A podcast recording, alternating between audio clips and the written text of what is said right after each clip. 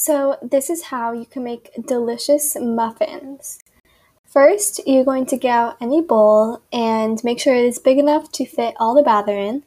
Also, make sure to preheat the oven to 350 degrees before you start baking. Then you're going to start to add all of your dry ingredients, so the teff flour, arrowroot flour, baking soda, and your salt. If you wanted to make your muffins even healthier, you could add some unsweetened collagen protein powder. After that, you want to take out three bananas and either mash them using your hands, blend them in any blender, or you could put them in a food processor. I have found that using a food processor is the easiest method for me.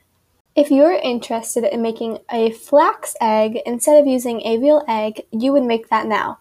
The ingredients for that are right below the recipe. Once thoroughly blended with no chunks, you want to add that to your dry ingredients.